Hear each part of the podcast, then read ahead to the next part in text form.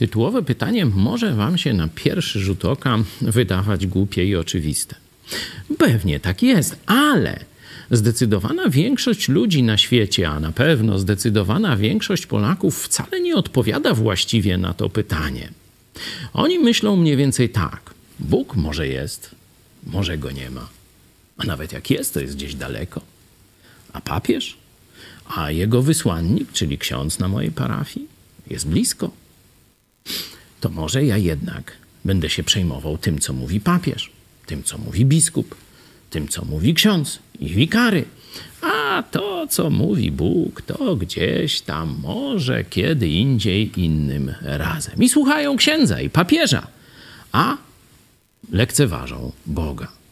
Najpierw wam przeczytam, z kim tak naprawdę zadzierają. Czy to ksiądz, czy papież, czy biskup daje im życie? Zobaczcie, Izajasz 42.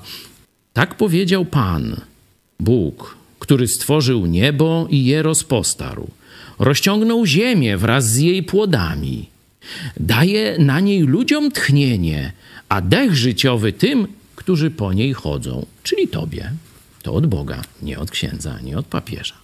I teraz, kiedy myślimy o tym konflikcie fałszywych religii, fałszywych bożków, fałszywych przywódców religijnych i prawdziwego Boga i Jego słowa, zobaczcie, jaki będzie koniec. Ósmy werset.